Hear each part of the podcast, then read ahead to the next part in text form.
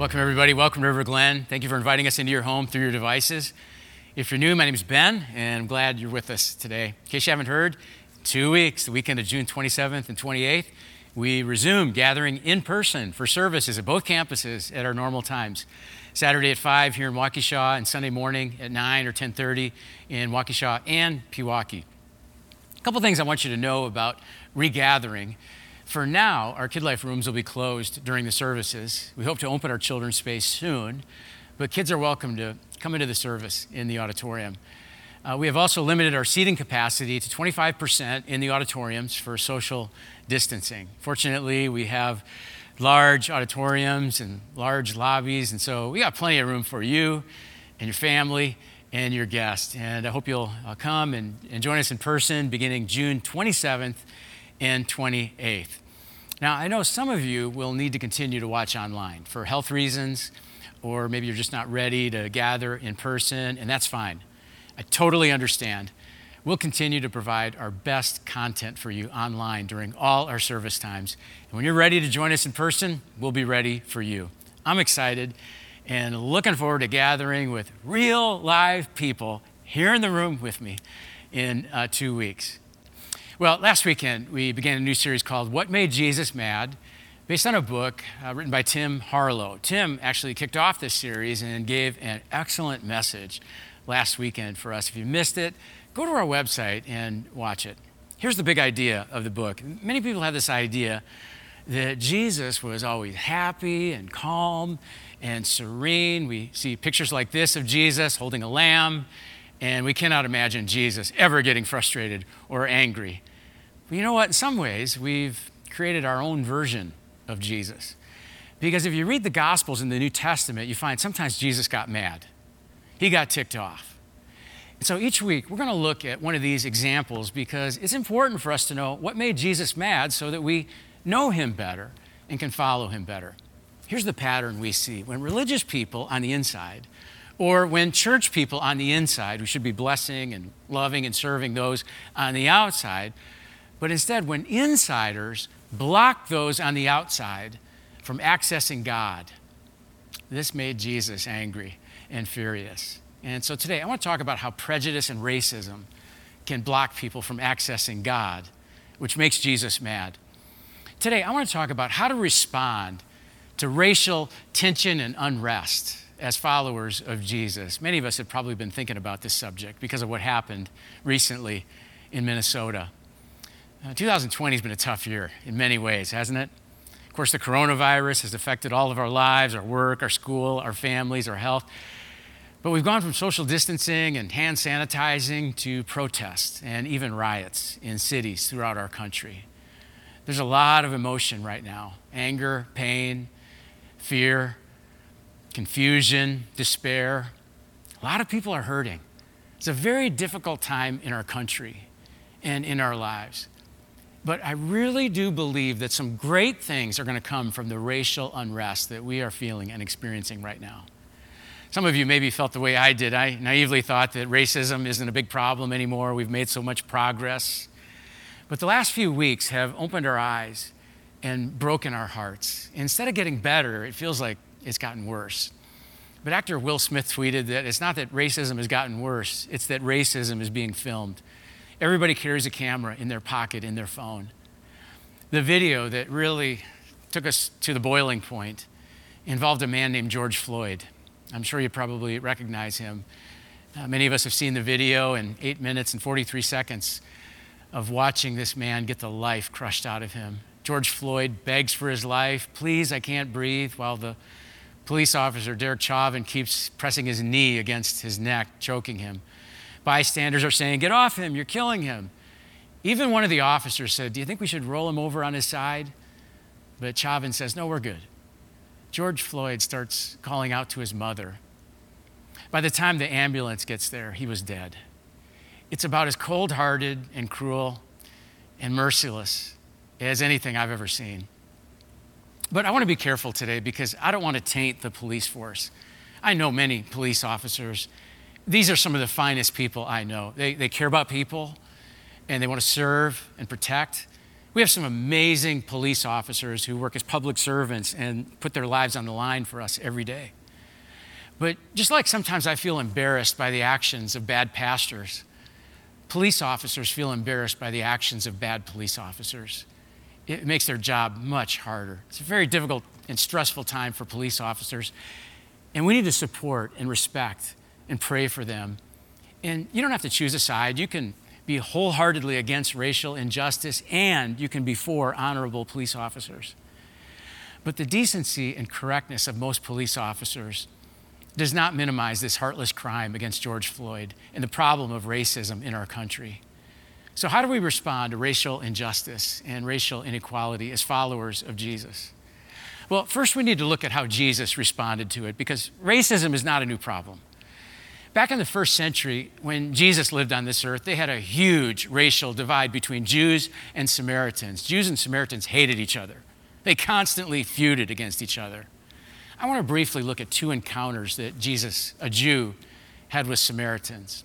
Here's the first one it says, As the time approached for him to be taken up to heaven, Jesus resolutely set out for Jerusalem, and he sent messengers on ahead who went into a Samaritan village to get things ready for him but the people there did not welcome him because he was heading for Jerusalem. When the disciples, James and John, saw this, they asked, Lord, do you want us to call fire down from heaven to destroy them? But Jesus turned and rebuked them. And then he and his other his disciples went to another village. Jesus sent his followers to a Samaritan village, but the uh, Samaritans did not welcome him. They did not permit them to enter their village and James and John want to retaliate. They want to call fire from heaven down and annihilate the Samaritans. But it says Jesus rebuked his followers and silenced them. This word rebuke is a strong verb that conveys sharp emotion. In the original language, Jesus used the same word when he rebuked demons. I take it Jesus felt frustrated and angry with his followers because he loved the Samaritans and he wanted to save Samaritans, but prejudice and racism would get in the way and block Samaritans from God. See, Jesus has a dream for all the people of our world. The New Testament tells us what heaven will be like. There'll be people from every nation and every language and every tribe and people group standing before the throne of God because God purposefully created human beings with diversity. That's why racism makes Jesus mad because it opposes God's plan to save people of every color, from every nation, and every ethnicity. And for all of you that have felt degraded or devalued or discriminated against because of your race, because of the color of your skin, we just want to say as humbly as we can, we are sorry that you've received that kind of treatment. We grieve with you. In 1 Corinthians chapter 12, verse 26, the apostle Paul talks about how the church is the body of Jesus and how we're all members of this same body. He says if one part suffers, every part suffers with it when one part hurts, we all hurt. And we want to do that better as a church family. So many people are suffering and hurting and grieving right now. And I know probably all of us would say, I'm, I'm not a racist. Probably all of us would say racism is wrong, racism is sin. But Jesus went much further. Take a look at this second encounter. Jesus talks with a Samaritan woman. Here's what it says in John chapter 4. So he left Judea and went back once more to Galilee. Now, he had to go through Samaria, but most Jews didn't go through Samaria. They went around it. They avoided Samaria because they hated Samaritans. But Jesus went through Samaria because he loved Samaritans and he wanted to save them. And so he came to a town in Samaria called Sychar, near the plot of ground Jacob had given to his son Joseph. Jacob's well was there, and Jesus, tired as he was from the journey, sat down by the well. It was about noon. When a Samaritan woman came to draw water, Jesus said to her, Will you give me a drink? His disciples had gone into town to buy food. The Samaritan woman said, You are a Jew, and I'm a Samaritan woman. How can you ask me for a drink? For Jews do not associate with Samaritans. Now, I'm not going to read the entire conversation because it goes on for 16 more verses. It's one of the longest conversations recorded in the New Testament, and it's between Jesus and a woman, which is not something a rabbi would do in public in that ancient culture. But it's even more surprising because Jesus has this conversation with a Samaritan woman. I mean, this woman came from a different racial background. She had a different understanding of God. She also had multiple marriages and divorces and lived a different lifestyle. But despite all their differences, Jesus reaches out to her. He treats her with respect and love. He listens to her. He loves her and helps her access a personal relationship with God. These last few weeks, I've done more studying and, and had more conversations about racism than ever before. Like most of you, I would say I'm not a racist. I think racism is a sin. I'm, I'm sad about what happened to George Floyd. But I've realized that's not enough. That's not the way Jesus responded. It's too passive.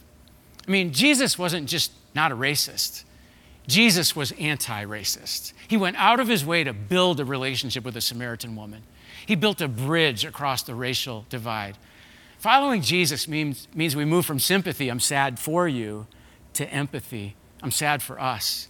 And we get involved in reconciliation. We shift from non racist to anti racism. So I want to share four ways that we can make a difference and help the healing. Four responses to help us follow the example of Jesus. And here's the first one. Here's the first step. We admit that racism is real today. Here's something I've learned about myself, especially the last few weeks. I have a tendency to think that my perspective is everyone else's. My experience is everyone else's, but that's not true. My experience and perspective are limited. And this is where it takes humility to admit that all of us have certain biases, we have certain perspectives, different perspectives. And just because maybe racism hasn't hit my home and hurt my family doesn't mean that it isn't real for so many people. We have to acknowledge that racism is a very real problem today. It's all over the world.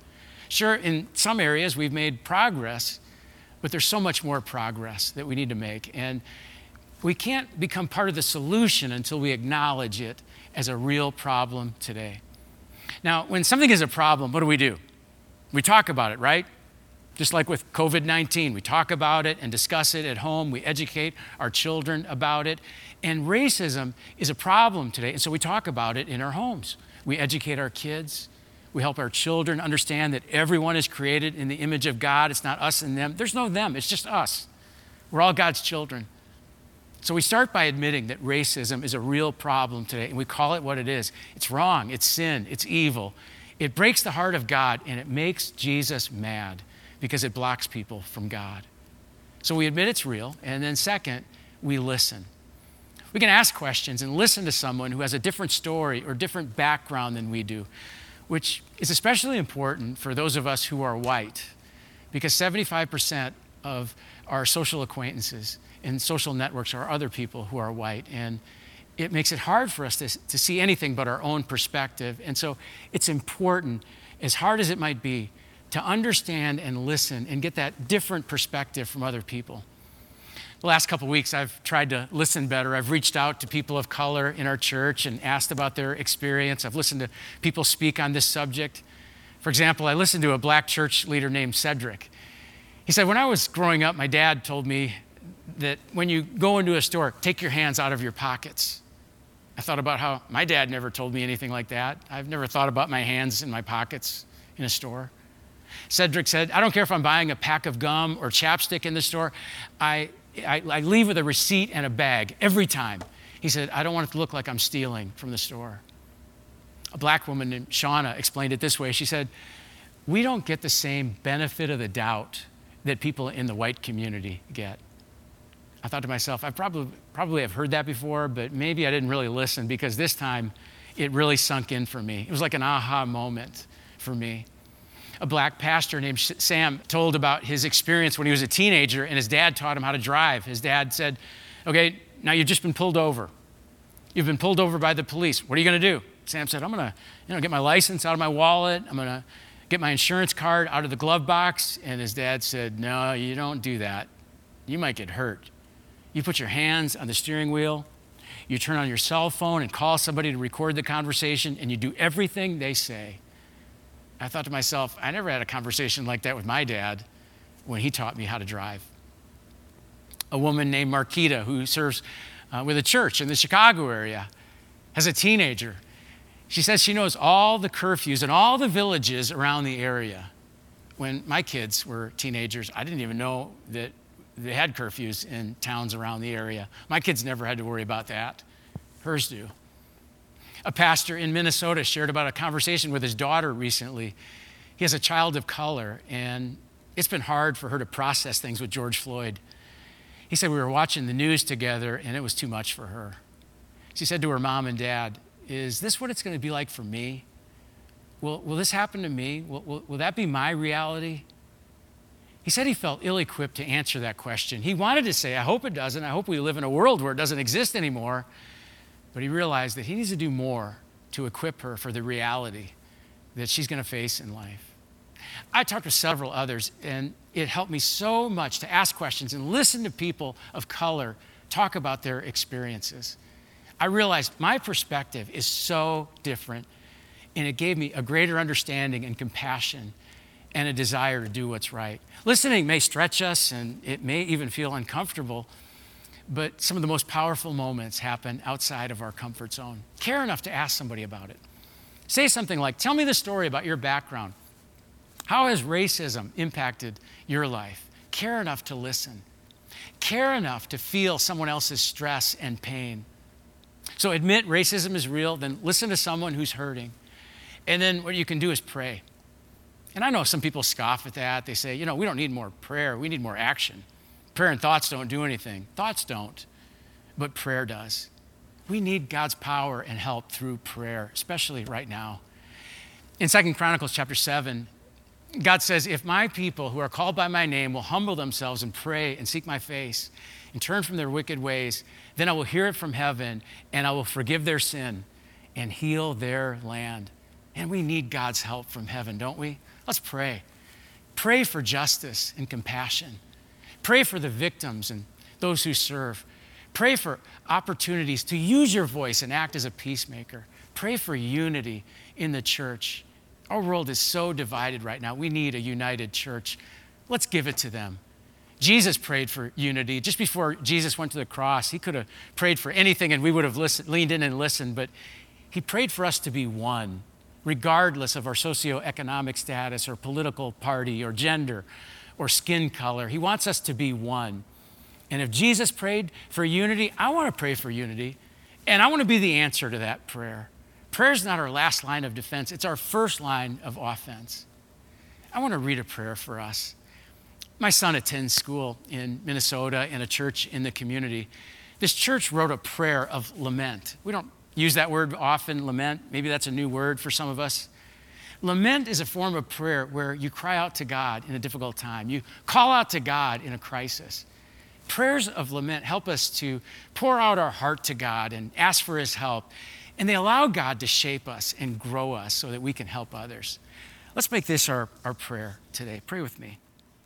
Heavenly Father, our souls are heavy from what we witnessed in Minnesota. So give us strength to pray. We lift our eyes to you as our mighty rock, fortress, and refuge. God, please help us. We mourn the tragic loss of George Floyd. Your beloved child was taken. We grieve with his family, friends, his community, and all who loved him. Help those of us who are angry and sad not to let his death be in vain.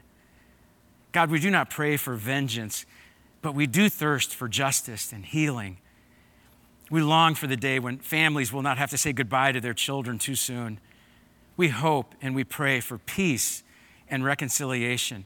Our hope is in you, Father. Come quickly to help us. Lord, come quickly to save us. Hear our cry. In Jesus' name, amen. Let's continue to pray for our country and for peace and, and healing. And so we admit that Racism is a problem. We listen to those who are hurting and pray boldly in faith. And then, number four, we show love.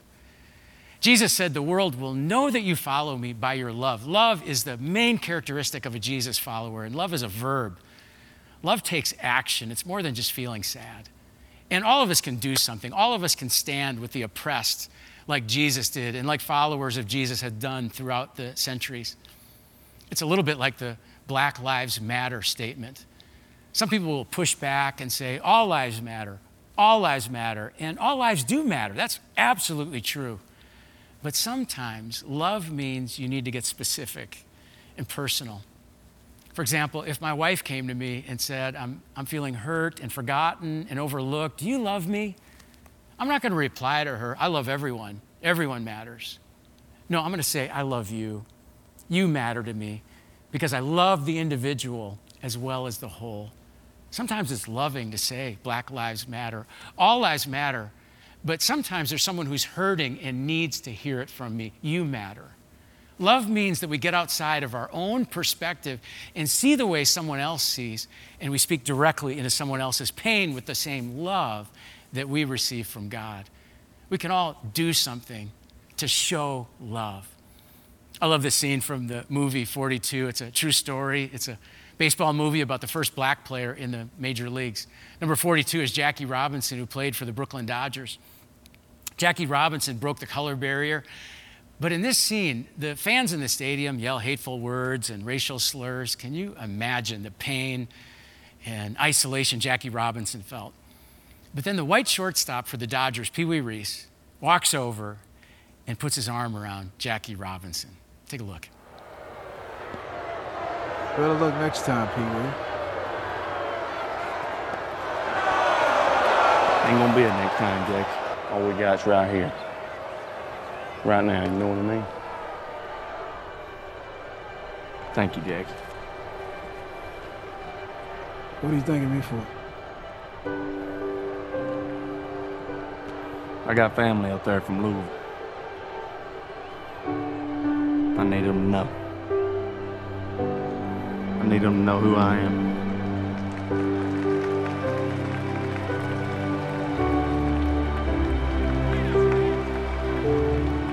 Hey, number one, you playing ball or socializing? Playing ball, huh?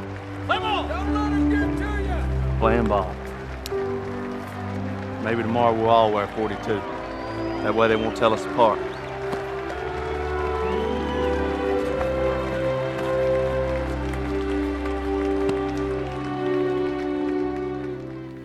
Love that scene. Later on, Jackie Robinson said that moment saved his career. A moment that said, I'm willing to help. I'm willing to stand with my teammate. I'm for him. He's for me. I care about him. We're brothers. There's actually a monument in Brooklyn, New York of that powerful moment. Maybe God's nudging you to reach out to someone of color or someone different from you at work, school, in your neighborhood, maybe in your community or in our church. And walk across the room or across the street and say, I just wanted to check and see how you're doing to show you care. Maybe share a cup of coffee or a meal. All of us can do something to show we care because we have the love of Jesus. And maybe the love you demonstrate will remove a barrier. Remember, that's what makes Jesus mad when racism blocks people from God.